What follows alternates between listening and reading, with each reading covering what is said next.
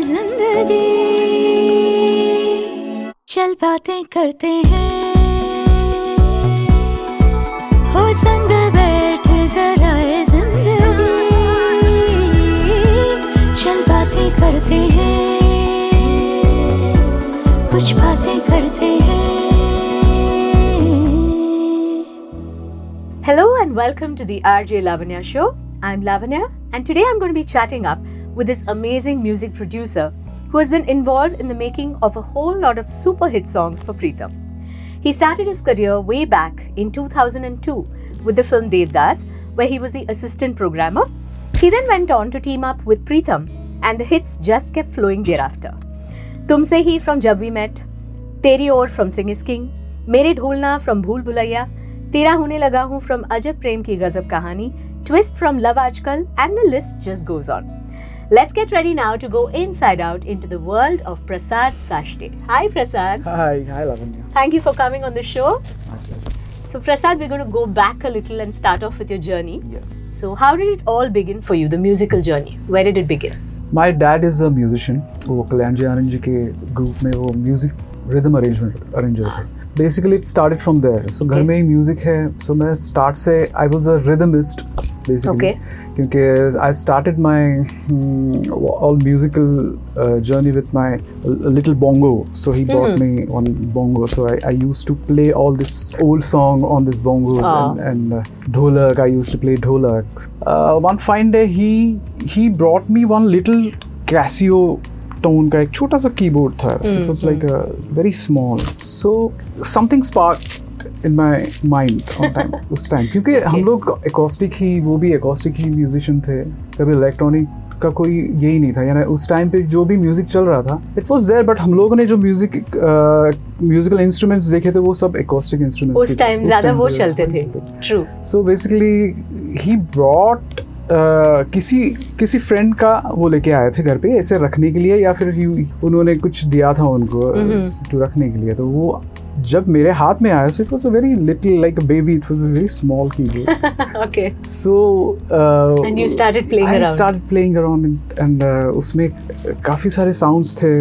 यानी काफ़ी सारे नहीं बट चार पाँच जो साउंड्स थे वो वो वो एक अलग वर्ल्ड मेरे लिए खुल गया उसमें Hmm. म्यूज़िक उस टाइम पे जैसे uh, बिजू शाह का फ़र्स्ट फ़िल्म आया था मैं आई वाज लिटिल मैंने कितना था I was in 77 my born this started in 80 87 और 90s की बात Okay. है सो उस Wow. टाइम पे त्रिदेव फ़िल्म आई थी. So, what a Tridev- blockbuster. उन्होंने जो साउंड लेके आया था विजू शाह वो पूरा एरा ही चेंज हो गया था एकॉस्टिक एरा से पूरा very electronic. Very electronic so उसी एरा में ये भी कैसियो मेरे पास आ गया था सो आई स्टार्टेड प्लेइंग सम सारे गमा he my dad used to teach me on that keyboard small सारे गमा से ही स्टार्ट हुआ था। Then I picked up some songs on it पापा के थे और समथिंग मे बी उसी टाइम पे पापा के ये भी आया था। Yeah. कयामत से Qayamat Se Qayamat Tak. So it started like that so actually वो छोटे से कीबोर्ड से आज इतने बड़े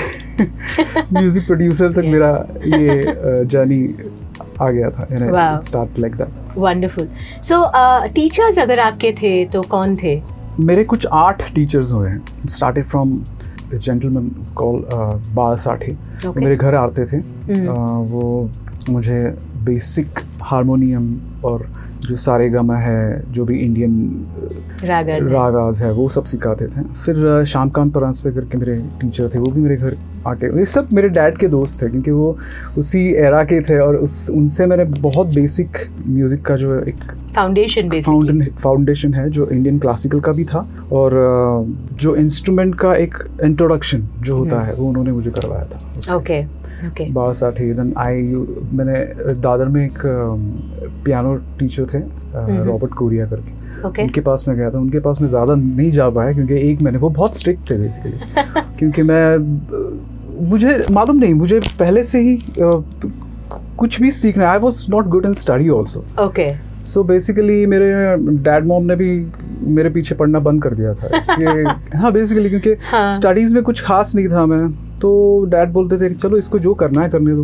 Okay so I was so lucky कि मेरे डैड उस टाइम ऐसे बोले मेरे लिए। हाँ। Because he was also musician so उन्होंने देखा था शायद कि मैं जो भी कर रहा हूँ जो भी मेरा पिकअप है वो म्यूज़िक में ही है शायद। सो उन्होंने या he saw that spark so उन्होंने कुछ बोला नहीं एंड फिर आस्ते आस्ते उन्होंने एक कीबोर्ड ला के दिया मुझे। और उस टाइम हाँ because he was just a session musician so.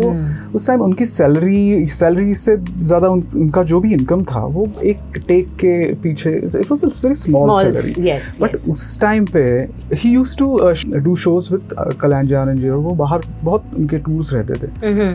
तो यूएस से उन्होंने मेरे लिए एक कॉर्क का एक्स थ्री करके एक सिक्वेंसर कीबोर्ड लेके आया। ओके वो मेरा सेकंड टर्निंग पॉइंट था. लाइफ का। I started programming on that कभी हाँ. कुछ मालूम नहीं था मुझे। सो so, मैं एक ये इंसिडेंस भी बहुत कमाल का मेरे ज़िंदगी में रहा है बेसिकली एक तो ये कीबोर्ड मेरे लाइफ में आना हम्म. और ये कीबोर्ड इट वाज इलेक्ट्रॉनिक मैं आई वाज नॉट स्टडीज़ में तो अच्छा नहीं था बट आई डोंट वो एक चीज़ मेरे में थी कि मैं ये सब चीज़ें इलेक्ट्रॉनिक में टेक्निकल चीज़ें मैं समझ समझ सकते थे। वो कहीं पे एक गॉड गिफ्टेड है मेरे पास शायद हम्म. कि वो चीज़ें मैं कहीं पे भी पढ़ूँ नहीं या फिर किसी भी से भी वो सीखूँ नहीं मेरे में आ जाती है। हम्म। तो मेरे डैड एक उस टाइम के बहुत बड़े म्यूजिशियन के पास मुझे लेके गए वो कीबोर्ड लेके कि प्लीज़ इनको बताओ प्लीज़ उनको समझाओ ये क्या है? मुझे कुछ नहीं आता था उसका। मतलब मैं क्या है? कीबोर्ड पे एक सिक्वेंसर है बहुत सारे बटन्स है। पढ़ तो पा रहा था लेकिन समझ कुछ नहीं आ रहा था उसमें। हम्म। So he took me to that person तो उन्होंने रिफ्यूज़ कर दिया मुझे सिखाना। नहीं इसको ये सब अभी मत सिखाओ उनको एक छोटा सा कीबोर्ड ला के दो और let him play shows and all ये अभी उनके बस की बात नहीं है। सो ही रिजेक्टेड मी तो मैं आ गया घर पे। ओके बहुत बुरा लगा उस टाइम बट वो भी मेरे लिए एक थर्ड टर्निंग पॉइंट था क्योंकि उसके बाद मैंने वो बैठ के खुद सीखा। खुद ही उसी को मैनुअल पढ़ पढ़ के प्रोग्रामिंग कर कर के I used to program all this मेरे मुझे याद है उस टाइम पे 1942 लव स्टोरी फ़िल्म आई थी। वाओ सो हाँ पंचमदा का। उनका लास्ट मूवी था तो उसमें कुछ ना कहूँ मैंने फ़र्स्ट टाइम वो कीबोर्ड पे प्रोग्राम किया हुआ था, सो हाँ। उसमें ना मुझे उस, उसमें कुछ क्वांटाइज मालूम था ना कुछ मालूम था। ऐसे ही कुछ रैंडम मैंने डाल दिया था। हम्म हम्म तो मेरा एक दोस्त है संदीप संदीप शिरोडकर। ओके वो मेरा एक्चुअली गुरु जैसा भी है क्योंकि उससे ही मैंने काफ़ी सारी चीज़ें सीखी थी। Is fabulous musician and music producer also so उसने मुझे क्वांटाइज क्या है वो स्टेप रिकॉर्डिंग क्या है वो सब उसने मुझे सिखाया। सो सो वो एक मेरा फोर्थ टर्निंग पॉइंट था कि हम्म। वो नाउ अभी मैं वो पूरा अरेंजमेंट कर पा रहा था। आई स्टार्टेड एब्जॉर्बिंग साउंड अभी ये हम्म। तो सब मेरे पास आ गया था। मेरे पास कीबोर्ड्स हैं मेरे पास साउंड है पर उसका यूज़ कैसे करूँ? करेक्ट क्या करूँ कि मैं उससे एक ऐसी चीज़ बनाऊँ जो सुनने में अच्छी लगे। Hmm. So basically I started copying all this Michael Jackson song all this. Mariah song so उससे क्या हुआ कि मुझे साउंड का पता चला कहाँ पे वो साउंड यूज़ किया गया और क्यों यूज़ किया गया? तो वो वो उससे मुझे बहुत फ़ायदा हुआ जब मैं म्यूज़िक प्रोडक्शन के बारे में सोचता हूँ। आज के वो गाने जब मैं रेप्लिकेट कर रहा था तो उसमें से मुझे अरेंजमेंट्स की आइडिया आ रही थी। बेस लाइन कहाँ पे मुझे यूज़ करना है? कॉम्स कहाँ पे यूज़ करना है? स्ट्रिंग्स अरेंजमेंट हाँ उसके बाद मेरा एक दोस्त है उसका एक एल्बम हम लोग ने एक मराठी एल्बम किया था मेरा Avdhoot Gupte. Avdhoot, is a very dear friend to me और हम लोगों ने एक साथ ही अपना हमारा पूरा चालू। तो सो उस टाइम आई वाज नथिंग मैं कुछ कर भी नहीं रहा था कुछ काम नहीं था। I was just passing my education. और कॉलेज uh, चल रहे थे तो कुछ कर नहीं रहा था वैसे। भी स्टडीज़ में कोई मन नहीं था। ना जाने उसको कहाँ से मेरा नाम पता चला कि ये बंदा कुछ कर रहा है so he came to me और uh, उसके कुछ सात आठ गाने मैंने उस टाइम प्रोग्राम कर दिए so started like that. Basically और ये तो जर्नी यहाँ तक हुई थी मेरी बट हम्म। उसके पहले मेरी जो फाउंडेशन वो बहुत इंटरेस्टिंग थी मेरे। बिकॉज़ आई स्टार्टेड मेरा जब, जहाँ पे मैं रहता था we used to live in chawl in Girgaon Mangalwadi करके। वहाँ पे ही मंगलवाड़ी में क्लैंजे आनंद जी जी का घर है। जहाँ पे मेरे डैडी भी वहीं पे सीखे हैं, उन्हीं के पास से वो बड़े हुए हैं और फिर वहीं पे मंगलवाड़ी में बैठ के हम लोग हम लोग का एक छोटा सा ग्रुप था उसको हम लोग प्रिंस बैंजो पार्टी बुलाते थे। सो वही हम लोग के लोकल लड़के मिलके एक बेंजो पार्टी डाली थी हम लोगों ने। तो मैं उसमें कीबोर्ड बजाता था। जो डैड लेके आए थे वो छोटा सा keyboard I. Used to play हम लोग का वो बेंजो पार्टी सेटअप हो गया। गाने वाने तो बजा रहे एक घंटे का हम लोग परफॉर्मेंस कर रहे हैं। सो हम लोगों ने फिर गणपति के जो मिराउंड होती है ना Yes, yes, yes. उसमें हम लोग बजाना स्टार्ट करें So I Oh, wow. Ganpati को लेके आना फिर लेके जाने के हाँ, दस दिन विसर्जन के टाइम के पे। टाइम पे। सो गरबा। और हाँ। उस टाइम पे अभी जैसे डांडिया होते थे वैसे नहीं होते थे। वो गली में जो स्मॉल लिटिल चौराहा। चौराहा। राइट तो आई स्टार्ट फ्रॉम दैट फिर वहाँ से स्टार्ट होके then I came till here so वो मुझे जर्नी जब पूरी देखता हूँ मैं पीछे देख के। सो लगता है कि कहीं से बेसिक से स्टार्ट करके मैं यहाँ पे आया brilliant brilliant so along with your teachers usually ऐसे होता है कि कुछ लोग हैं जिनको हम आइडलाइज करते हैं, जिनको हम मॉडल्स मान के We model ourselves based on them so who have been some of your idols and models Viju Shah was the first my I used to see him playing because dad के साथ में जाता था shows में Kalanja Energy so Yes, he, yes. he was a main group leader orchestra leader and he used to, he was a very stylish man that time still he's a stylish man Yes. but he was he used to put this three keyboards here three keyboards here two keyboards. so it was like for a small child it was so fascinating my, my god he's a he's a hero absolutely for me he was the first because after that Tridev Tridev ka Yes. sound was a path breaking sound that day, that time his music absolutely stood out Absolutely. उन्होंने एक album निकाला था जानम करके Amit Kumar and सपना मुखर्जी सो so, वो पूरा album मुझे बाय हार्ट आज भी याद है बिकॉज़ वो गाने मैं दिन रात सुनता किए। हाँ बहुत प्रैक्टिस किए गाने वो गाने किसी को मालूम नहीं है बट हम्म। मुझे आप पूछोगे ना हर हर चीज़ की मालूम है बस। मैंने इतनी वो रटी थी और वही लर्निंग था मेरे लिए मैंने कोई ऐसे फॉर्मल ट्रेनिंग ली नहीं है जो म्यूज़िक की होती है hmm. ना मैंने कोई पियानो की क्लासेस की जो भी क्लासेस मैंने किए वो ज़्यादा मेरे मैं टिके ही नहीं मेरे से Hmm. क्योंकि वो टीचर्स मेरा मेरे जो थे मैं किशोर जी किशोर शर्मा जो टबी के डैड है Hmm. इंद्रजीत शर्मा उनके पास मैं नोटेशन पढ़ने के लिए मैं जाता था। वहाँ पे भी मन नहीं लगता था। फिर रॉबर्ट कोरिया जी के पास गया वहाँ पे भी मन नहीं लगा। वो बहुत स्ट्रिक्ट थे वैसे भी वो। एक महीना गया। देन मेरे सर आते थे। वो वो काफ़ी साल तक मेरे पास आते रहे और मुझे वो बहुत पेशेंस थे उनमें।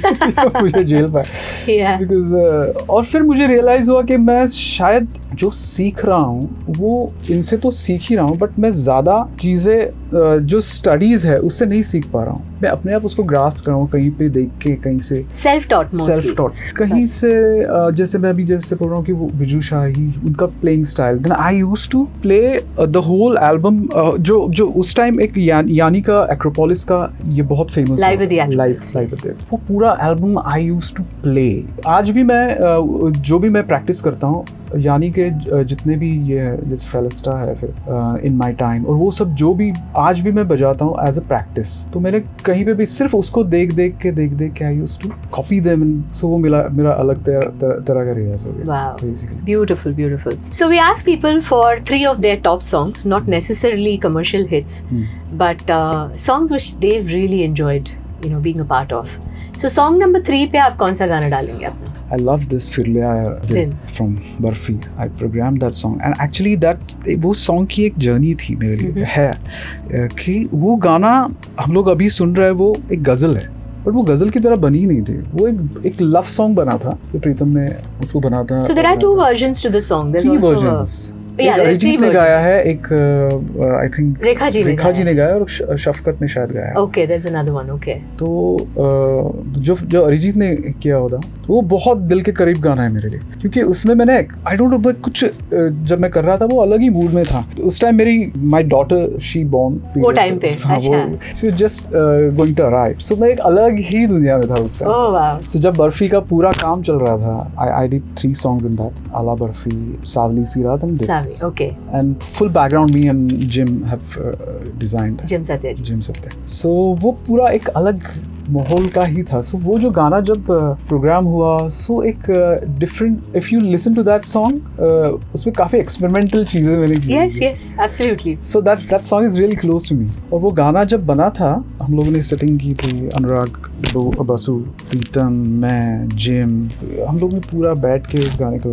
वहीं पे प्रीतम वो सिंगिंग दैट और वो फिर एक आस्ते आस्ते वो जब डेवलप होने लगा गाना तो वो लव सॉन्ग से पूरा गज़ल में चला गया। What a fantastic song so that was your song number three अभी आपने जैसे बात किया it was a very special thing तो ऐसे कोई और memorable incidents during your recordings that you can remember hmm, Barfi हम लोग कर रहे थे। बर्फ़ी का जितना भी म्यूज़िक हुआ वो म्यूज़िक जब हम लोग ने कंपोज किया वो मेरे करियर में वो म्यूज़िक बाहर किसी कंट्री में जाके म्यूजिशियंस बजा रहे हैं। ये मेरे हम्म। लिए बहुत नई बात थी कि मैं जो म्यूज़िक कंपोज कर रहा हूँ वो दुनिया के किसी कोने में बैठ के कोई दूसरा आदमी बजा रहा है that is really wow moment for me हम लोगों ने जो कंपोज किया था वो जर्मनी में या लंदन में ऑर्केस्ट्रा बजा रहा है। फिर उसी वहीं के वो जो टॉप म्यूजिशियंस हैं हम्म। वो वो हमारे हमारे पीसेस बजा रहे हैं। फिर बाद में उसको हम लोग जो थिएटर में देख रहे हैं सो जो एक जॉय है वाह that is so nice so वो आई थिंक हमारा मेरे लिए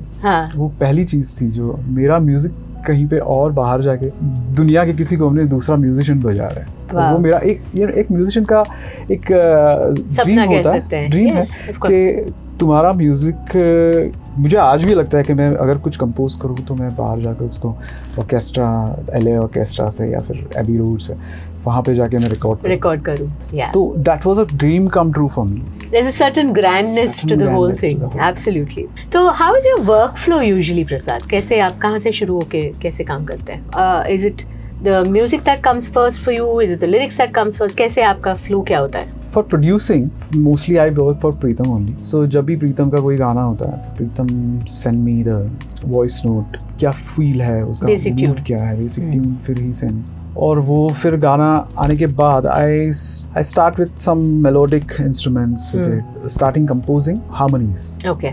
First जो बेसिक मेलोडिक स्ट्रक्चर रेडी हो जाता है then I start thinking on rhythmic elements. इस पे क्या कर सकते हैं? ब्रीफ की तरफ़ से हम लोग और ज़्यादा क्या अच्छा कर सकते हैं? So it start like that for composing it's very difficult because it's I come from the little beginning.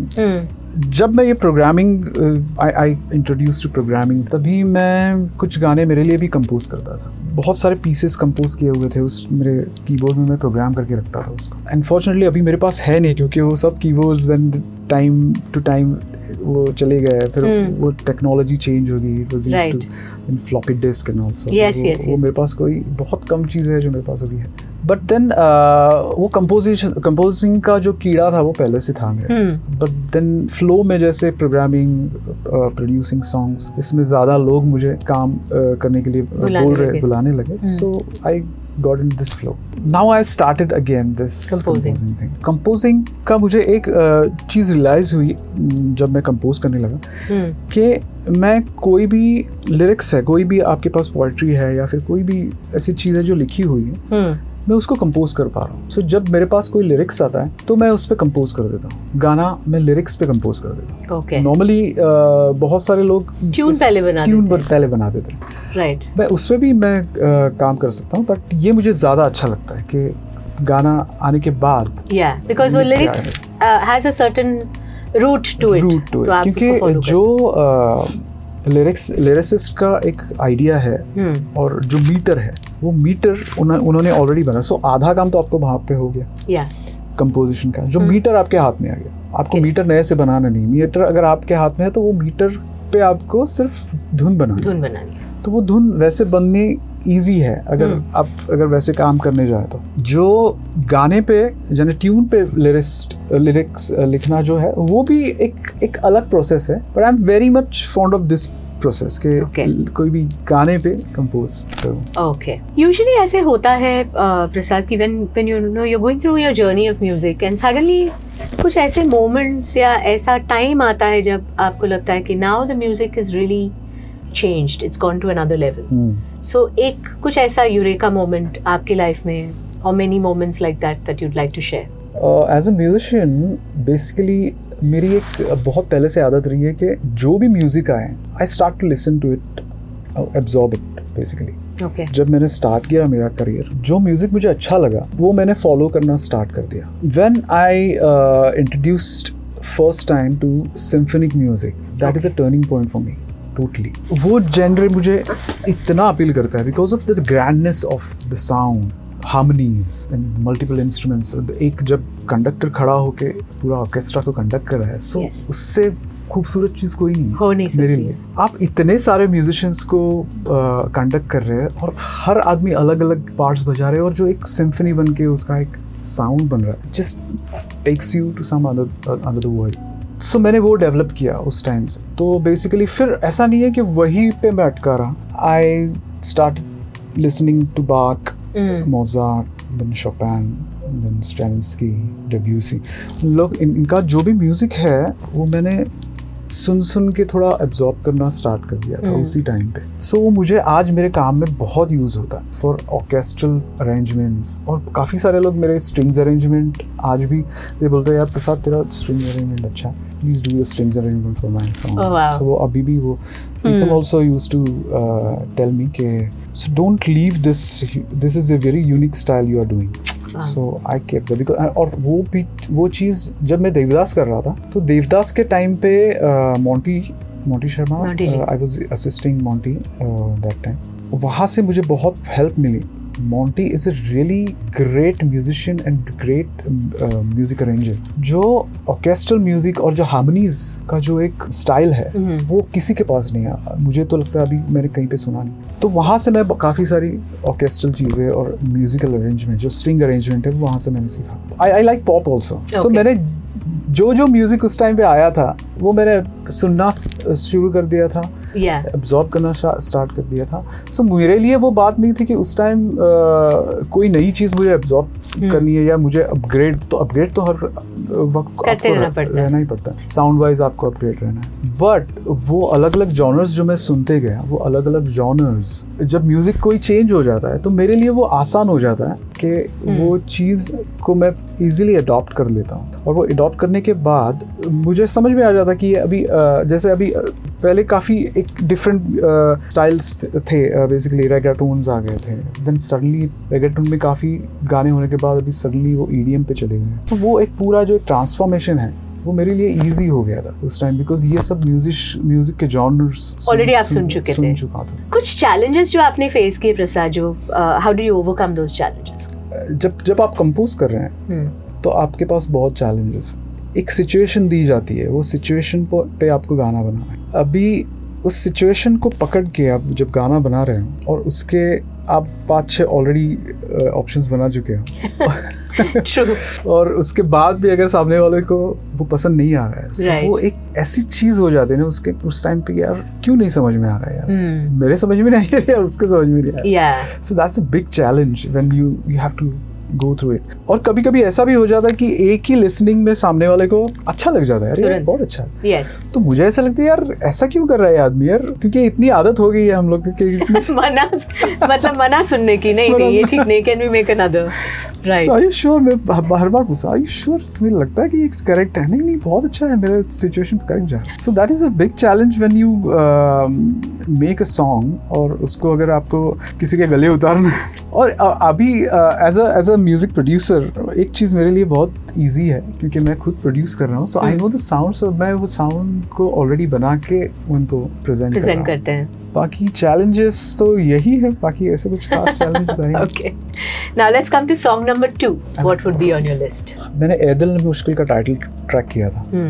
That song is really close to me मुझे अभी भी याद है वो जब गाना जब मैं कर रहा था तो Pritam used to sit to my studio आके वहीं पे बैठा रहता था, ये गाना करना है हम तो मैं वहाँ पे बैठ के फिर उसको प्रोग्राम कर रहा हूँ, वो वहाँ पे बैठा है, कभी सोया हुआ है। और प्रीतम के साथ एक मज़ेदार चीज़ क्या होती है कि अगर उसके साथ मैं काम कर रहा हूँ उसके ड्राफ्ट जो है ना वो नॉर्मली सॉन्ग्स में जब किसी के पास मैं गाना कर रहा हूँ किसी के साथ गाना कर रहा हूँ तो दो तीन ड्राफ्ट्स में वो गाना खत्म हो जाता हो है। ज़्यादा से ज़्यादा चार पाँच प्रीतम के साथ वो बत्तीस पैंतीस कभी कभी चालीस तक ड्राफ्ट चले जाते हैं। So it's like forty draft हाँ बिकॉज़ ही सो स्पेसिफिक कि उसको क्या चाहिए जब तक वो नहीं मिलता ही वो छोड़ता नहीं उसको but that's a great thing though yeah yeah yeah because I I I remember this Kalanka जो हम लोग ने गाना किया था घर मोरे परदेसिया।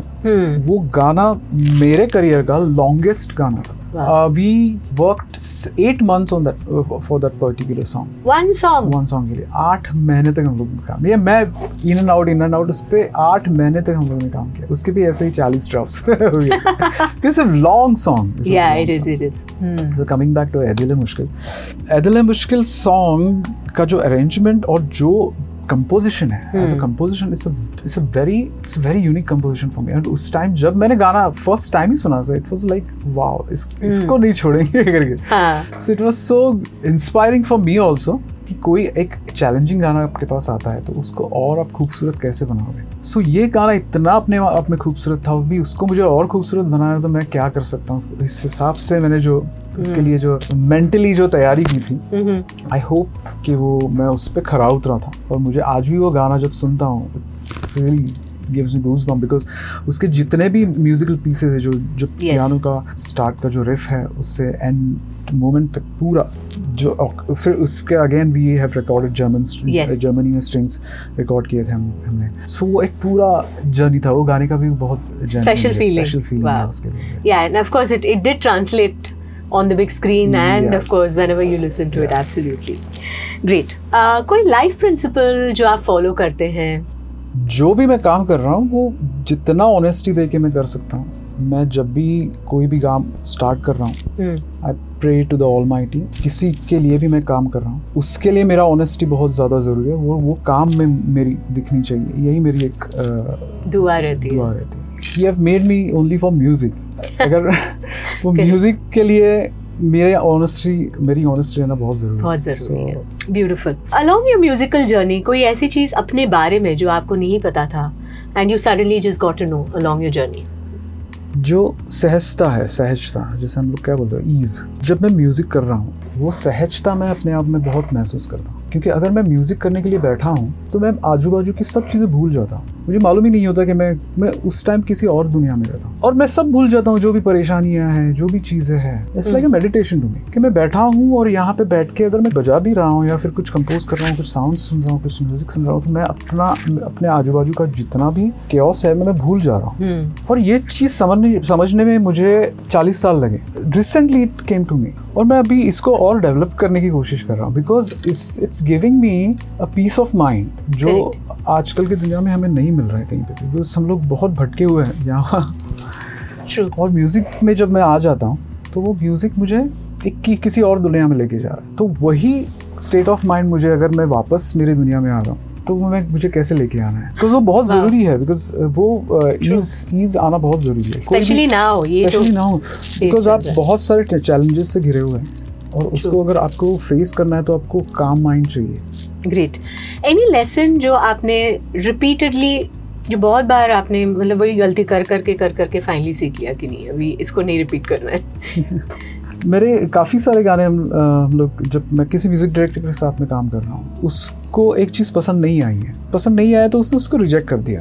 वो फिर से मुझे नहीं यार ये वर्क नहीं हो रहा है कुछ और करते हैं। ये वो फील में नहीं आ रहा। बट कभी कभी ऐसी चीज़ हो जाती है कि वो समझ में ही नहीं आती कि उसको क्या चाहिए। तो ऐसे मेरे काफ़ी सारे गाने हैं जो भी प्रीतम के साथ और जो भी जितने भी म्यूज़िक डायरेक्टर्स के साथ में ऐसा नहीं कि फ़र्स्ट अटेम्प्ट में ही उसको पास हो गया अप्रूव हम्म। हुए ऐसा नहीं हुआ फिर वो रिजेक्शन भी हुआ है वो रिजेक्शन होने के बाद जो दुख होता था अरे यार ये गाना और आज इतने बहुत सारे गाने हैं जो मैंने किए हुए हैं और वो रिजेक्ट हो चुका है और जो किसी और ने किए हुए वो बाहर आ ये गाना यार मेरे हाथ में था मैंने छोड़ दिया इसको। यार समझ Yeah. भी नहीं आया मुझे क्या करना था उसमें। But hmm. वो रिजेक्शन से मैं काफ़ी सारी चीज़ें सीख चुका हूँ कि चुका क्या चाहिए।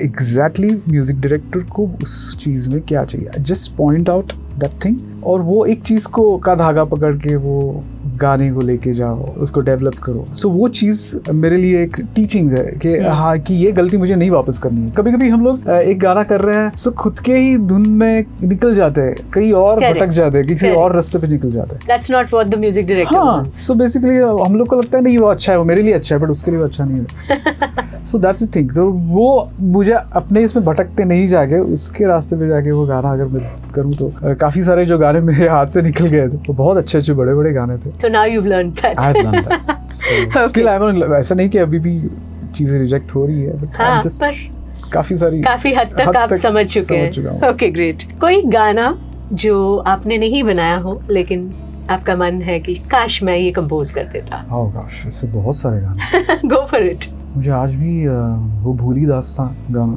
ओह व्हाट अ सॉन्ग यस मुझे आज भी जब वो गाना मैं सुनता हूँ इतना हॉन्टिंग है उसका कंपोजिशन और जब भी लगता है just stick to that radio या फिर कहीं पे भी सुना मैं रुक के वो गाना सुनता हूँ। हम्म। मुझे आज भी लगता है कि अगर गाना ऐसा कुछ मैं बना पाऊँ या ये गाना मैं मैंने बनाया होता आई नो सो वो गाना है फिर I I love this stranger in Moscow वो गाना वो भी ऐसे ही है।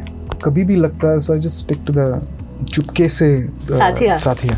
वो गाना it's a brilliant piece of music जो मुझे लगता है कि ऐसा गाना कभी ज़िंदगी में बना पाऊँ। काफ़ी सारे हैं कितने बताऊँ रे ऑलराइट म्यूजिशियन नहीं होते प्रसाद तो आप क्या होते? कुछ नहीं होता मैं। म्यूज़िक के सिवा कुछ आता ही नहीं था मुझे। पहले दिन से कुछ नहीं आता really I am I am telling you अगर म्यूज़िक नहीं आता तो मैं कुछ नहीं कर पाता it's only music nothing else मुझे कभी ऐसा लगा ही नहीं कि म्यूज़िक के सिवा मैं और कुछ कर पाऊँगा। Let's come to song number one what will you put on the top of the list ये अभी मेरी फ़िल्म अभी एक वेब सीरीज़ रिलीज़ हुई है रंजिशी सही उसमें हम्म। मैंने गाना कंपोज किया था या इलाही।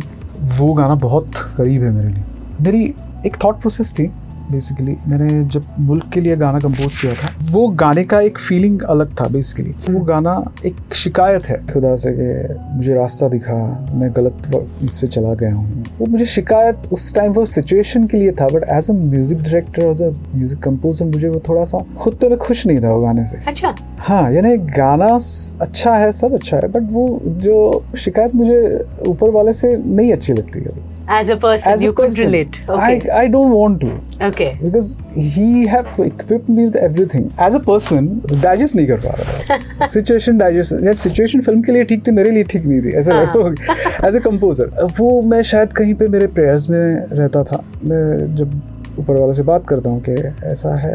ये गाना मुझे पसंद नहीं आया क्योंकि इसमें तुम्हारी तुम्हारे लिए शिकायत है। मुझे अच्छा नहीं लग। रहा है तो मुझे ऐसा कोई एक अपॉर्चुनिटी मिलनी चाहिए कि मैं अपने प्रेयर्स तुम्हारे पास दूँ। हम्म, तो ये जो गाना है या इलाही एक प्रेयर है। Okay. वो प्रेयर वो मुझे अपॉर्चुनिटी मिल गई। इसलिए दिल के करीब है क्योंकि वो मैं जो मैं पहले कर नहीं पाया था वो इस गाने में कर पाया। और वो मुझे this, हाँ, actually. और ये अपॉर्चुनिटी मुझे मिली ये बहुत Hmm. बड़ी बात है। Awesome. Any quirky habit that you have प्रसाद जो कोई जानता नहीं है। वो कोई जाने नहीं वही अच्छा। नहीं नहीं हम चुपके से बोल देंगे? तो कोई दूसरा ज़्यादा बेहतर बता पाएगा। बेहतर बता पाएगा आई नो यूजुअली जिनको गाने का शौक है उनको खाने का भी शौक है. Right so are you foodie yeah I am I am foodie you are a foodie okay तो आपका फेवरेट क्विजीन क्या है? मुझे बेसिकली चाइनीज़ पसंद है। मोगलाई में मुगलाई में बेसिकली मुगलाई में you like everything. All right all right अगर आप बहुत भूखे हैं तो क्विक फिक्स जल्दी से ये बना के दे दो। ऐसे आप क्या बोलेंगे? बना के या फिर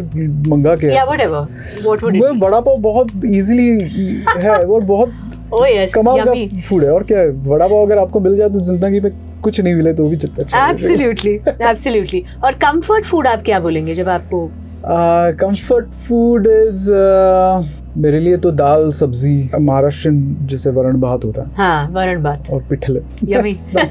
और एब्सोल्युटली इरेजिस्टिबल आप रोक ही नहीं पाएँगे। मतलब आपने खाना पेट भर के खाया है तो भी आप एक निवाला हाँ, तो लेंगे मुझे गुलाब जामुन बहुत अच्छा लगता है। अच्छा। तो कितना भी मैं खाया हुआ हूँ सामने है तो मैं मुझे खाना ही है That's your favorite. All right. The last question is what would be a message that you want to give people who are following? See music is a very divine thing और मैं म्यूज़िक में हूँ या जो भी music में है लोग दे आर रियली ब्लेस्ड मुझे ऐसा लगता है कि ये हर एक चीज़ हर एक किसी को मिली नहीं है you are the chosen one सिर्फ़ और सिर्फ़ कमर्शियली इसको मत देखिए बिकॉज़ ये जो संगीत है वो ऊपर वाले तक पहुँचने का एक रास्ता है हम लोग नॉर्मली मेडिटेशन के लिए बैठ जाए Hmm. जैसे आजकल वो आदत हो गई कि यार चलो मेडिटेशन करते हैं। मेडिटेशन करना होता ही नहीं है। Hmm. आप जब बैठे हो और किसी चीज़ में आप गुम हो जाते हैं दैट इज़ अ मेडिटेशन और वो मुझे म्यूज़िक से मिल रहा है। तो मुझे वो अगर म्यूज़िक से मिल रहा है तो म्यूज़िक मुझे कहीं पे भी कमर्शलाइज नहीं करना Hmm. मुझे उसी तरह से वो देखना है। तो जो म्यूज़िक है यही समझ के कीजिए कि वो एक ऊपर वाले तक पहुँचने की एक डोर है। आई एम श्योर कि वो ही एक सेल्वेशन है। on that beautiful note, thank you so much, Prasad, for talking to us. What a wonderful chat this has been. Thank, thank you, you, so much. Thank you so thank much. Thank you. On the RJ Lavanya show, you've been listening to me, Lavanya. You can follow me, RJ Lavanya, on Facebook and Twitter, and RJ Lavanya P, P for podcast, is my Insta handle. Do follow, subscribe, rate, and review this podcast. Don't forget to join me next week for yet another Inside Out chat on the RJ Lavanya show.